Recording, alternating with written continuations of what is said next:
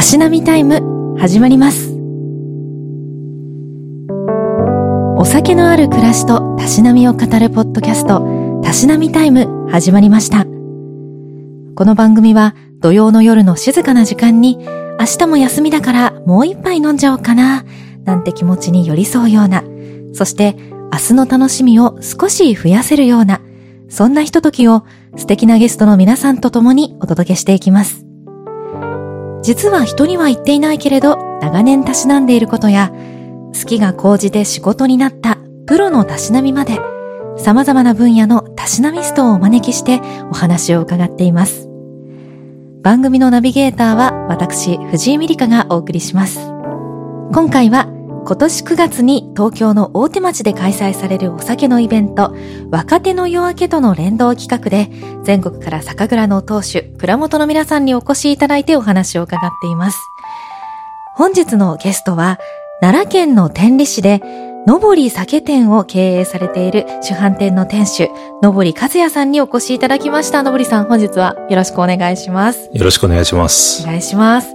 では、はじめに私からのぼり酒店について少しご紹介します。奈良県の天理市で明治時代に創業したのぼり酒店。4代目ののぼり和也さんは、大学卒業後はアパレルメーカーで勤務し、2006年から実家の酒店に戻りました。そして飲み頃のお酒を提供するために、まだ早いと思ったものは、お店の裏にある大きな冷蔵を倉庫で熟成をさせて、飲み頃になった頃にお客様に提供されるということです。その数なんと3000種類以上。フレッシュな冷酒、そして熟成した缶酒、あるいはクラフト酒と幅広く取り扱っていらっしゃいますが、何よりも特徴的なのは、一つの蔵の商品の網羅性。まるで酒蔵の直売所かのように一つの蔵のお酒が面で置かれていて見るだけでも楽しく購入できるそんなお店だそうです。改めてよろしくお願いします。はいよろしくお願いします。その網羅性ということでもう本当に一つの蔵の商品、はい、何種類ぐらい？いやまあその蔵にもよるんですけれどもね、えー、まあそうですね。でもまあ大体平均すると20種類とか多いものはまあもっともちろんありますしあのそうですね。なんとなくこうこの蔵のこのお酒は美味しいよっていうのももちろんいいんですけれども、えー、まあできればあのまあこういうお酒もあるしこういうお酒もあるっていういろんなまあ蔵のあの側面があるので、はい、まあその辺も含めて楽しんでいただきたいなっていう、はい、ところですね。20種類とかってすごいですね。じゃあもう全部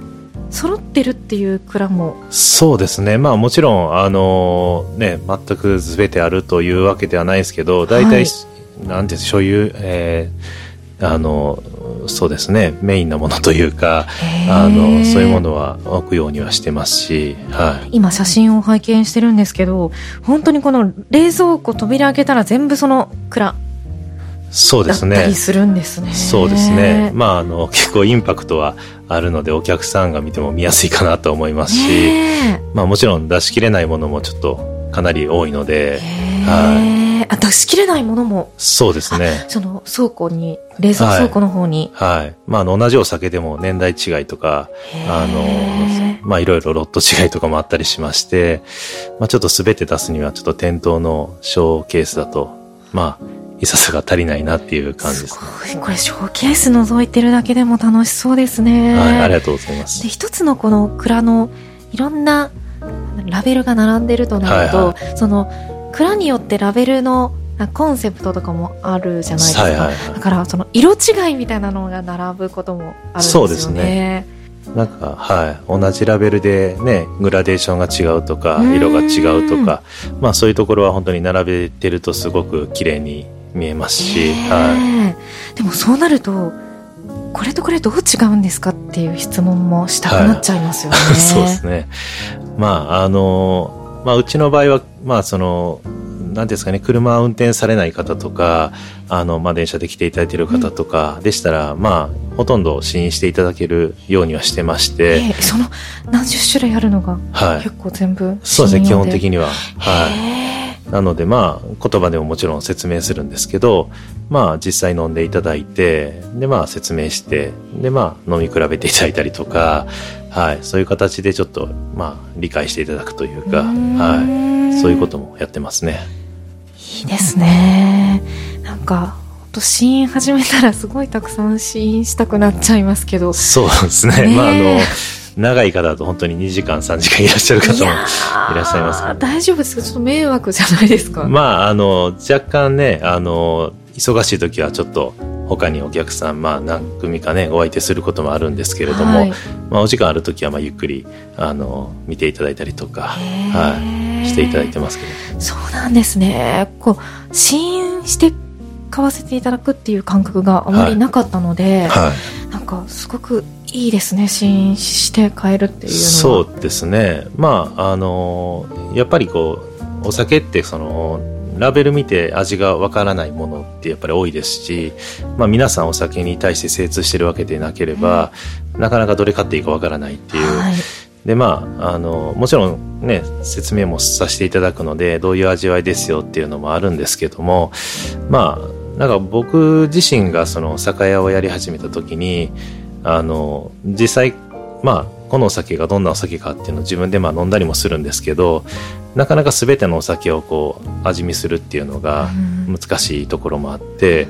でまあなんかそれが結構ストレスになったりしたところだったんですね。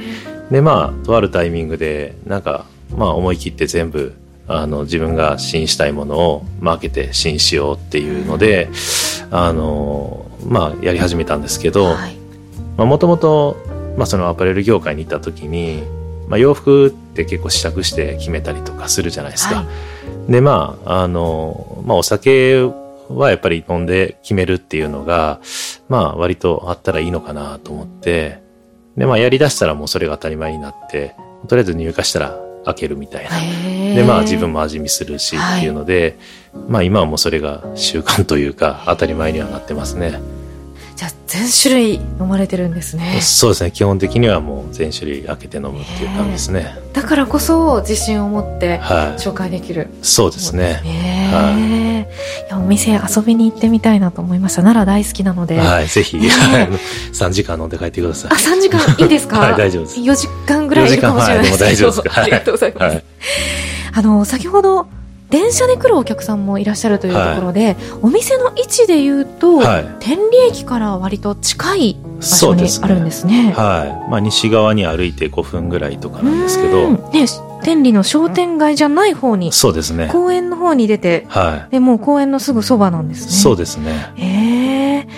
あの、なかなかね、あの、商店街側には出ることが奈良に住んでる時もあったんですけど、はいはい。このこっち側には出ることは少なくって、はい、どういった場所ですか？雰囲気的には。そうですね。まあまあ住宅街といえば住宅街なんですけども、えー、あのまあうちのお店があるあたりってもともとあの個人商店が結構多くてですね、えー、今はちょっともうやめられたところも多いんですけれども、えー、まあ定食屋さんだったりとか昔はラーメン屋さんがあったりとか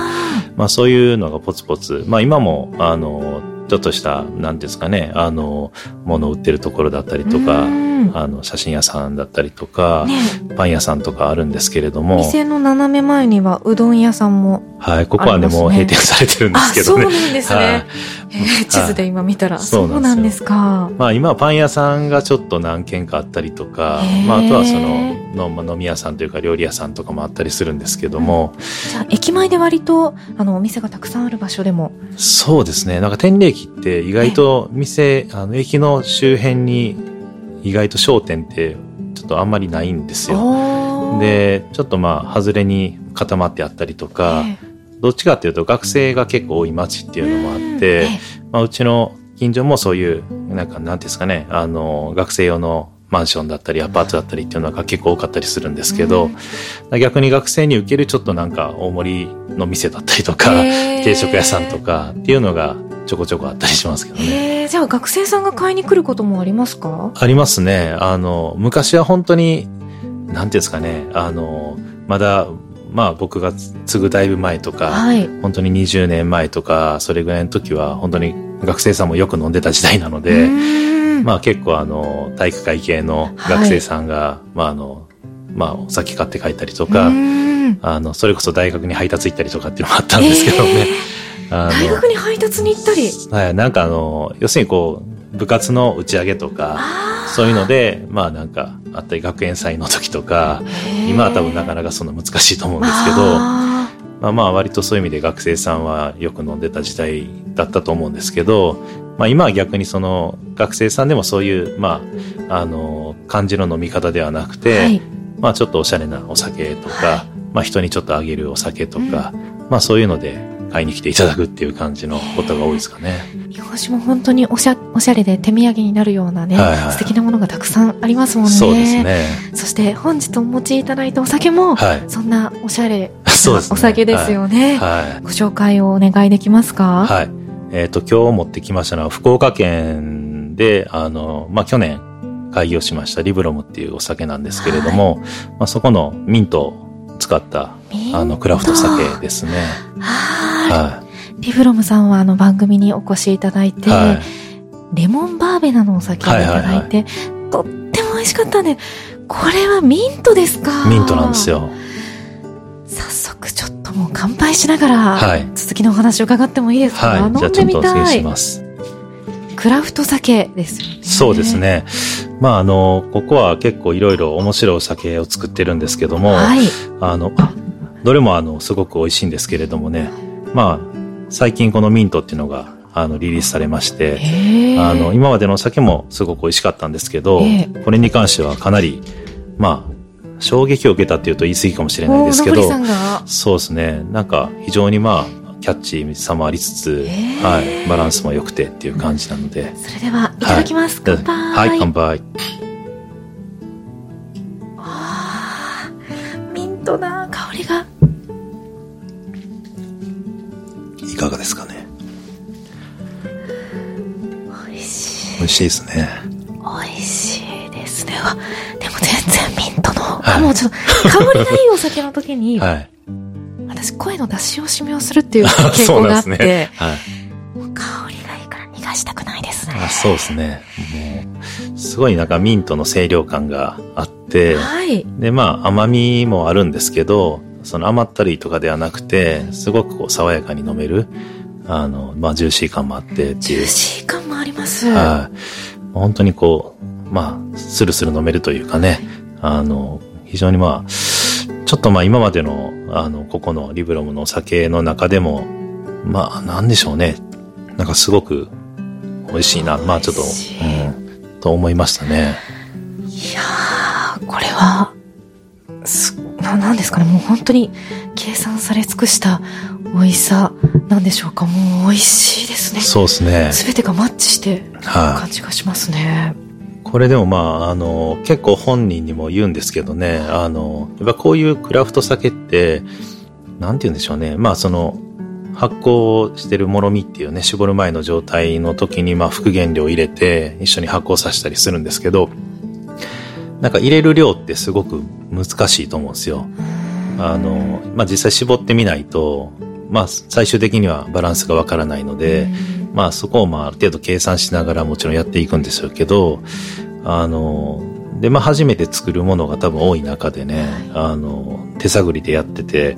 でも着地点がすごくいつも良くて、そこのセンスは非常に優れてるというか、あの、いうふうに思いますね、なんか。美味しいですね。やっと声が出せました。香りをずっと味わってたので。あの、ミントってね、なんか、なんですかね、ちょっとスースーしすぎるとね、はいはいはい、嫌な感じしますけど、はい、これはその変なスースー感じゃなくて、はい、ミントの香りとか甘みっていう部分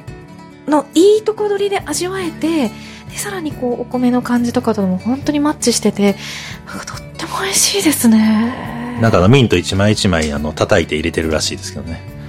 香りが立つように、そうそうすごいあのおばあちゃんとかが大葉を叩いて、はい。の香りを出すみたいな、はい、結構ねそういう手間をかけてるものが多くて。ミントってちっちゃいですよねでもねそうですね。まあでもなんかそのまま入れるとやっぱそんな香りが出ないらしくてあの全部こう叩いてから入れてるらしいのでまあ素晴らしい、手間暇もあのお値段に入ってると思いますけどね。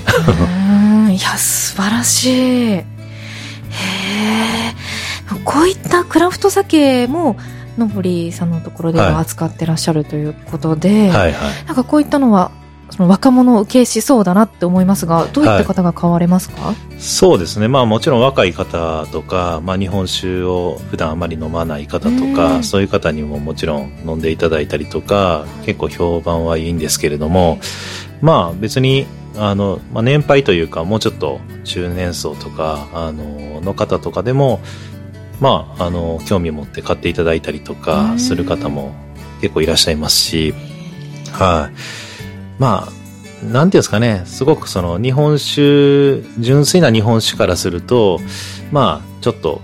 どうなんていうあの声も聞いたりすることもあるんですけれどもね。ちょっとこう一種一種な感じというか、うん、まあでも僕も実際まあクラシックな日本酒もうちは多いですし割とそういうものはあのずっと扱ってきたんですけどまあなんか結果的になんか面白ければとか美味しければいいんじゃないかっていうふうに思うところがあって、まあ、あの、クラシックな日本酒にはそういう楽しみ方があったりとか、まあ、純粋な日本酒には純粋な日本酒の良さがあって、で、まあ、あの、まあ、クラフト酒に関しては彼らのやりたいことが結構自由に表現できるっていう良さもあるので、日本酒にはない世界観とか、まあ、味わいの、なんか、まあ、広がりとかっていうのがあるので、うん、まあ、それはなんか、面白いなと思えば、まあ、ご紹介はしていきたいし、まあ、応援もしたいなとは思いますけどね。こうリブラムさんは福岡のね酒蔵だということですが、はい、そのつながり去年できたばかりの、はい、ねあのところとのつながりっていうきっかけはどんなものだったんですか？そうですね。まああのもともとあのうちで取り扱いしているあのアペっていうお酒の、はい、あの、まあ、安倍君のところであの蔵人をしてたあの方が今作ってるんですけどもあのなのでまああの名前自体は知ってたんですけどもね、まあ、実際飲む機会がなかったりとかあのそういうこともあったんですけどもまあちょっとこう、安倍くんの方から、あの、一回話を聞いてもらえませんかっていう話があって、で、あ、じゃあぜひっていうことで、あの、まあ、つながりができて、はい。まあ、それからのっていう感じですかね。えー、一番最初に飲んだリブロムは何だったんですか？えっ、とね、最初は、でもそれこそさっきおっしゃってたレモンバーベナも飲みましたし、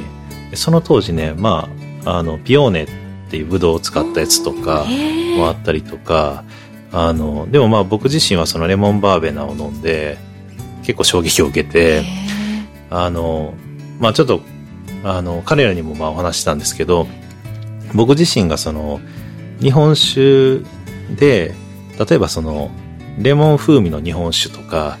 なんていうんですかね、マスカット風味の日本酒とか、うん、なんかその、今まあ、酵母だったりとか、作り方だったりとかで、そういったニュアンスのお酒っていうのも増えてるんですけども、なんかそのフルーツのフレーバーのついた日本酒っていうのがあったら面白いなって思ってたんですよ。で、なんかその、いわゆるリキュールとかだとちょっと甘ったるいとか、うん、やっぱ食事に合わせづらいとか、はい、そういうこともあるので、なんか日本酒の飲み口で、そういう、まあ果実感とか、あの、そういうフレーバーのあるものっていうのは、まあ、レモン水とかね、なんか水にレモンの風味がついたらちょっと爽やかに感じたりとかってあるじゃないですか。はい、なんかああいうイメージの日本酒があったら面白いなと思ってたら、あの、レモンバーベナまさにそういう日本酒やったんで、あ、これはいいなと思って、で、まあ実際そのピオーネの方は、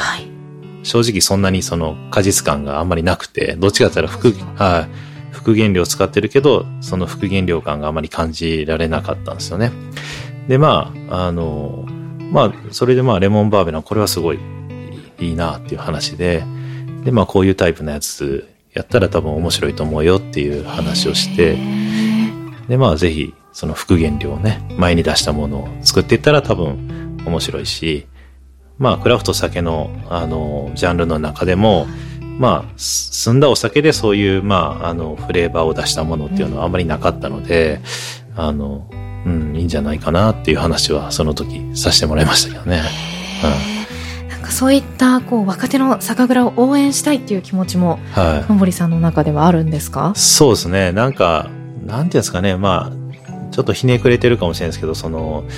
まあ、若い方もそうですけど、まあ、なんていうんですかね、ちょっとこう小規模な倉本さんだったりとか、えー、まあそういう、まあ小さいけど頑張って作ってるとか、まあ若手でこれからちょっと頑張ってやっていこうとか、なんかそういうところに対しては、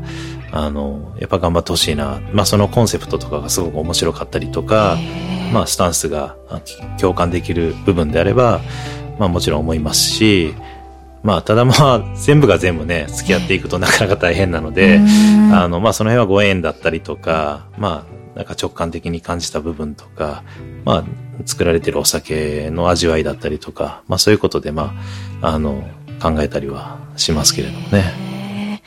そういった中では、じゃあ、こう、どこの酒蔵のお酒販売しようっていう、その酒蔵選びの方針だったり、コンセプトっていうのは、どういったものなんでしょうか、そうですね。まあ、あの、今ちょっと申し上げたように、まあ、あの、どういう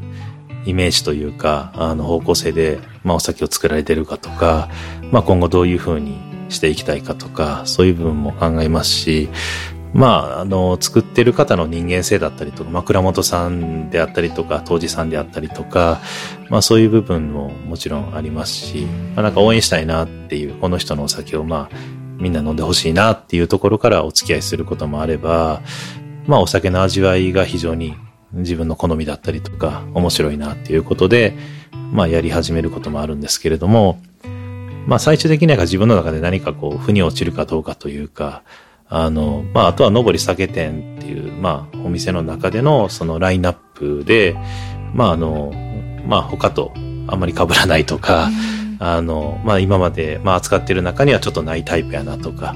まあ、そういうことも総合的に判断して、はい、考えはしますけれどもね。はい、じゃあ、お店全体のコンセプトも改めて伺っていいですか？そうですね。まあ、うちに関しては、正直、まあ、あの、そんなにこう、誰もが知ってる著名なお酒って、まあ、あんまり多くないんですよね。で、まあ、あの、まあもちろん今でこそ奈良の風の森とか三室杉とかすごく知っていただけるお酒になって、あの、なんですけど、まあ扱い出した当時はもちろんそういうわけではなくてっていうことなんですけど、有名だから扱うとか、みんなが知ってるからやるっていう感じのところよりは、まあ、無名でも面白いと思えば、もちろん取り扱いをするし、あの、まあなんか応援したいなって思うところがあれば、あの、応援するしっていう形で、まああまりそのブランドの大小というか、うん、そういうところよりは、まあ自分が、なんですかね、納得できるかどうかというか、なんかそういう部分が大きいかもしれないですね。じゃあ結構お話を伺って、その中で思いに共感してっていう部分が大きいんですかね。はい、そうですね。なんかまあ本当にあの、まあ、自分が飲んで美味しくて蔵に伺って話を聞くとか話をするっていうことももちろんあるんですけども、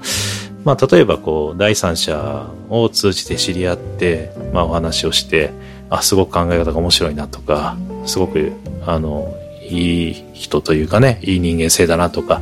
まあ、そういうところであの応援したいなっていうこともありますしまあなんかそのきっかけは結構様々なんですけどまあなんかあの最近はやっぱご縁っていう部分とかタイミングみたいなところっていうのはすごく大事だなと思って、あのやはりなんかあこういうチャンスというかこういうタイミングでこういう出会いがあるあるんだとかなんか思わぬことで知り合いになったりとか、なんかそういうことってなんとなくこう、まあ、そういうあの運運命というと変ですけどね、はい、なんか巡り合わせだったんかなみたいなところでまあまあスタートするっていうことももちろんありますし、はい、そうなんですね、でも言ってもお店なので売れるものがい。いとか、はい、そういったシビアな面もありますよね、はい、そうですね、うん、でもそんな中でも小さいいくらでも頑張ってるところを応援したい、はいはい、思い共感したいっていうのはね、すごく素敵ですね。そうですね。まあなんか僕は酒屋って本当にエゴの塊でいいかなと思ってるところがあって、えー、まあ、あの、もちろんその、どこ、どこで酒屋をしてるかとか、どういう市場に対してやってるかによっても多分スタンスは違ってくると思うので、まあ、例えばこう、首都圏とかで酒屋をされてたりすると、まあ、ある程度有名銘柄があった方が、もちろん営業しやすいとか、あの、まあ、進みやすいとか、っていう部分はあるかもしれないんですけど、まあ良くも悪くも、まあ奈良県でやってる中で、まあ田舎といえば田舎なので、あの、そんなにまあ有名銘柄がなくても、まああの、来ていただける方に説明して、あの、まあ販売させていただくっていうことで、まあやっていける部分もありますし、うん、なんか自分がなんか納得してないけど、有名やからって言っておいても多分あんま売れない気がするんですよね。なんか、なんていうんですかね、その気持ちが入るか入らないかみたいなところもあると思いますし。あ、のぼりさん自身のそうですね。紹介の熱の入り方が、はやっぱり変わってきちゃう。そうですね。やっぱなんか、まあ、勝手に売れてくれるかもしれないんですけど、なんかそれやったらうちじゃなくてもいいのかなって思ったりするとこもありますし、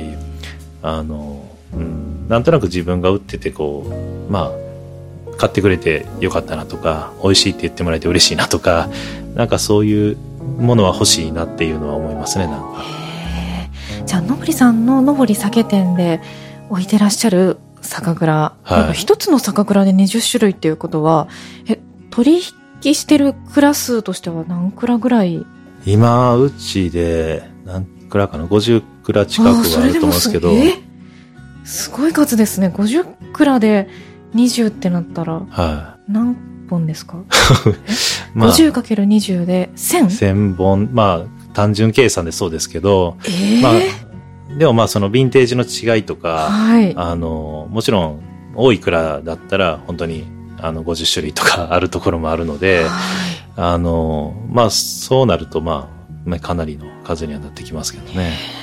もうそこの一番の共通点っていうのが、はい、その50クラの一番の共通点っていうのは、何になりますか、まあ、あの、実際、僕がその、戻ってきた時に、まあ、うちの父親からお付き合いしてる蔵ももちろんあるので、はい、全部が全部一から僕はお付き合いしたっていうわけではないんですけれども、まあ、ただ、あの、まあ、もともと父親がお付き合いしていた蔵っていうのが結果的にまあ僕も納得できる蔵が多かったので、今もあの継続してお付き合いさせてもらってるんですけれども、はい、でもまあ共通するところっていうのはま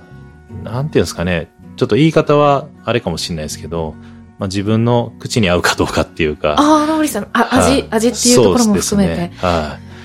あの、これはだから美味しいとかまずいとかでは、まあそれは人の価値観なので、はい、あの、絶対的にうちが扱ってるから、あの、みんなが美味しいっていうわけではないんですけれども、まあ自分の中での、まあなんか美味しいと思えるとか、なんか楽しいとか面白いとかっていうふうに思えるかどうかっていうのが、あの、やっぱり一番の基準かなと思いますね。面白い。本当にセレクトショップ。みたいな感じなんですね。その、そうですね。で、なんか自分の好きなものを集めてっていうところですよね。はい、へえ、あ、これもヒットですね。そうですね。これもまあ、はい。ちなみにその味わいで言うと、清酒ではどんな味わいのお酒が、のぼりさんは好みですか？そうですね。まあ、すごく難しいんですけど、あの、まあもちろん濃いお酒から、まあ軽いお酒、フルーティーなものとかいろいろあるんですけども、はいあの、これまあうちあの、ナチュラルワインとかも、まあクラフトビールとかもやってるんですけど、最近まあ僕自身がなんかどういうお酒とかどういうものが美味しいというかまあいいかなって思った時に、なんか液体としての飲み心地の良さっていうのが僕の中では結構今キーワードで。液体としての飲み心地の良さ。はい、あの、例えば軽い、まあ度数が低いから飲みやすい、度数が高いから重たいとか、うん、まあ従来そういうイメージが強いんですけど、あの、まあ、例えばこう日本酒でも、なんて言うんですかね、度数がまあ高くても、そんな、その度数を感じさせない味わいとか、すごくスルッと入っていくような、でも気づけば、度数見たら20%あるみたいなものとかもあるんですよ。逆に言うと度数が低くてまあ14%とか、低いけども、なんか引っかかりがあるようなお酒っていうのもあったりするので、あの、まあもちろん度数が高い方がまあ酔いやすかったりとかはするんでしょうけど、その口に含んで飲む時の飲み心地っていうのは、度数関係なく、やっぱりそういう違いって最近感じるんですよ。これはまあワインにしても、あの、クラフトビールにしてもそうなんですけど、いや、これこんな度数あったんやとか、全然感じないなっていう、それも結構驚きだったりするんですよね。だから、まあ、ううん、そうですね、飲み心地のよすいいお酒っていうのが、まあ今の自分の中では多分価値観としては高いかなと思いますね。このリフロムさん9度ですもんね。そうですね。でもすごく味しっかりと味わえるから、は美味しいし、ちょっとなくなったのでおかわりしていいですか？あ、どうぞどうぞ。すいません。あ、あついていただいてすいません。ありがとうございます。いや、もうこれは美味しいですよね。いやー喜んでますよ、多分。これ聞きながら。あありがとうございます。あ、野森さんもお大丈夫ですかわりします。大丈夫です。はいいやーこれ、見た目も可愛いですしね。そうですね。まあ、最近ちょっとラベルが、このラベルに変わって、今まではちょっといろいろバリエーションがあったんですけど、まあちょっと多分統一していこうということで、はへえ、リブロムさんのお酒は何種類ぐらいあるんですか？い。ここはね、なんか随時そのいろいろ出てくるので、はいで、まあ、出てきてはまあ売り切れたりっていう感じなんですけど今店頭に並んでるのが多分5種類か6種類ぐらいかなと思うんですけすど、ごい。全部買いたいっそうですね。てなりますよね、言ったら。今、そうですね。僕もまあ基本的に今リリースされるものは全部仕入れてまして。で、まあ、あの、ちょっと人気があったものはまた再リリースしたり、まあ、このミントもそうなんですけど、へ一発目のリリースがすぐなくなって、で、これまあ、あの、二本目のロットのタイプなんですけど、あそういうので、まあ、ちょっとこう、まあ本人的にも納得がいくものとか、まあ原材料が仕入れられるものとか、はい。まあそういうものは、あの、まあちょっと何回か作ったりとかするものも今出てますけどもね。うーんこう、お酒屋さんでお酒を初めて買いに来たはい方っていうのもいらっしゃるはいはい。と思うんですけれども、そういう方々は、はい。こう、初対面のお客様からこういう情報を知れると、より提案しやすいみたいなポイントってありますか？そうですね。なんでしょう。でもまあ、あの、例えばまあ、アルコールを、例えば日本酒は飲まないけれども、え例えば、こういうアルコールだったら、まあ、美味しく飲んでますよとか、あの、まあ、例えばワインが好きやとか、ワインやったら飲めるとかっていうことであれば、まあ、ちょっとこう、ワインに寄せたものをまず飲んでもらうとかっていう進め方もできますし、あの、まあ、まあ、基本的にその試飲していただける場合は、ま、いくつか、例えばそのフルーティーなものとか、まあ、ちょっとスッキリしたものとか、まあ、なんかいくつか飲んでいただいて、で、まあ、どっちかといったらこういう方向性が今美味しいなっていうのを、まあ、探して、そこを広げていくっていうこともできますし、はい。謎解きを一緒にしていただけるんですね。でも結構楽しいというか、なんか、この人には何がハマんのかな、何がツボかな、みたいなのを、あの、ちょっと考えながら、へえ、あ、こっちかみたいな。そうですねう。ーん、答え合わせ。だその場で試飲していただけたら、はい。答えまで見られますもんね。そうですね。お楽しみって持って帰るより、ね。はい。だから、試飲されずに、とりあえず、まあ、おそらくこういう感じかなっていうので、お勧めして、で、まあ、持って帰っていただいた方とかは、結構次また来てもらえるかドキドキするんですよ。あらあ。これが、そうなんですよ。覚えてます？でも結構それ。いや、まあそうですね。結構、結構まあお顔は覚えてることは多いですかね。まあ、ずっと客商売してて、まあアパレルの時もそうでしたけど、あへの、名前覚えるのは意外と苦手なんですけどええ、顔は結構覚えてたりしますねじゃあ。結構インパクトのあるお客さんって、はい覚えられちゃってる可能性ありますかねあの、ありますね。ありますよ。あの、まあ何がこう、インプットされてるかわかんないですけど、て。いやー私結構あの、2歳児はいはい2人連れて、の友達、友達のママ友さんと2はいはい歳児を2人連れて、はい。酒屋さんに行って、はい。すごいいろいろ教えていただいて、あ、あ、じゃあこれにしますって言って決め、4、5便で見て決めたんですけど、はい。すいません、これって一升瓶ありますかね？って言ったら、目、丸くされてて、で、しかも2本、一升はいはい瓶2本買ったんですよ。はい。ってびっくりされてて、はい。はい。で、何回か一升瓶子供連れて買いに行ってて、はいはいはい覚えられてる可能性ありますよいや、確実に覚えられてると思いますけどね。はい。あ、一生日の人来たって思います一。升瓶、しかももう一本買っていくんやってね。はいはい。で、そうです。あ、そう、結構覚えられてるものなんです。覚えてくださってるものなんですね。そうですね。まあ人によっては、前何買ったかっていうのもパッと出てくる時もあるんですけど、まあ全員が全員ではないですけどね。んでもまあ、やっぱり割と近い頻度で来ていただいてすると、なんか、あ、この間これ買ってもらったなとか、まあ喋ってる途中で思い出す時もあるんですけど、あでまあそういうので、あの、まあ次じゃあこうしましょうかみたいなこともありますし、まあ、何しても初めてうちに来てくれた人、その日本酒をあまり飲まないとか、まあ、そのお酒自体をあまり飲んでなかったっていう人もそうなんですけど、例えば、まあ、あの、引っ越ししてきて、あの、地域が変わって、で、まあ、お酒好きやから、あの、来ましたみたいな人とかも、やっぱ初めて来てもらう人って、やっぱ一番、まあ、勝負というか、はい、まあ、あの、何をその時にね、進めるかっていうのは、結構、あの、緊張するというかね、あの、ありますね。へえ、そんな中、今回の若手の夜明けの参加蔵の中で、はい、初めての方に飲んでいただきたいお酒というと、はい。いやこれね、まあ、リブロも持ってきたから、まあ、リブロももちろんそうなんですけど。ね、これは美味しいですよね、はい。あの、そうですね、なかなかね、その、初めてお酒飲まれる方やと、このリブロもいいんですけど、まあ、これはまあ、クラフト酒っていうジャンルとしてですけど、はい、まあ、いわゆるこう、まあ、清酒としてだと、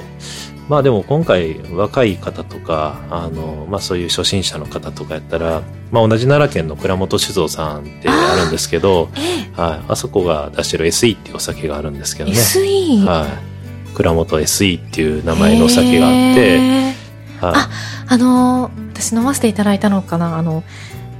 ワインボトルみたいなそうですね。ちょっと白地に緑っぽい。みたいなはいそうそうそうそうです。美味しかったんですよね、はいはい、あれあれは本当に美味しかった。ねちょっともう、はい、ワイングラスとかで飲むと本当に白ワインじゃないかなっていうような、はい、味わいですし。いいですね。はい。まあ彼がまああの香りとかね、はい、あのそういうのをやりたくてちょっと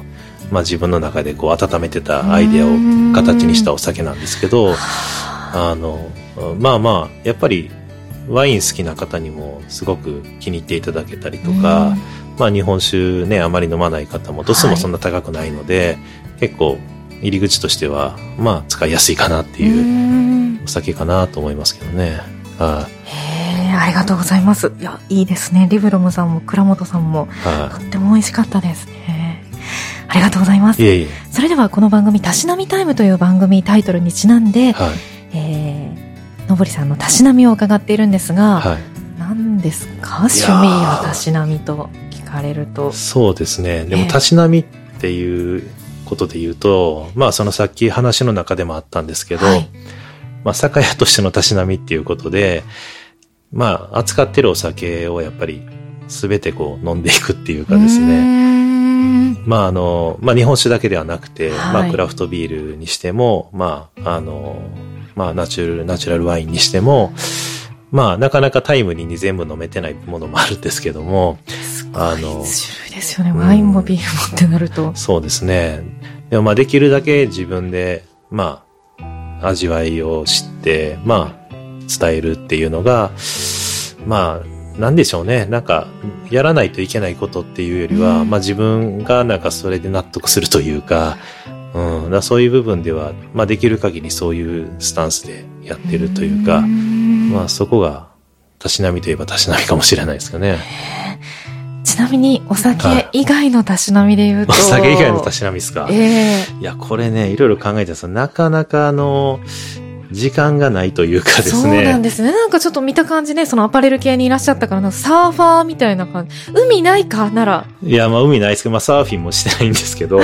なかなか趣味という趣味が本当に最近、休みの日とかは？休みの日はだいたい子供の相手してることが多いですし、まあ今ちょっとね、上の子が少年野球やってるんですけど、まあそれの手伝いをしたりとかしてるので、あの、本当にね、まあそれこそ昔、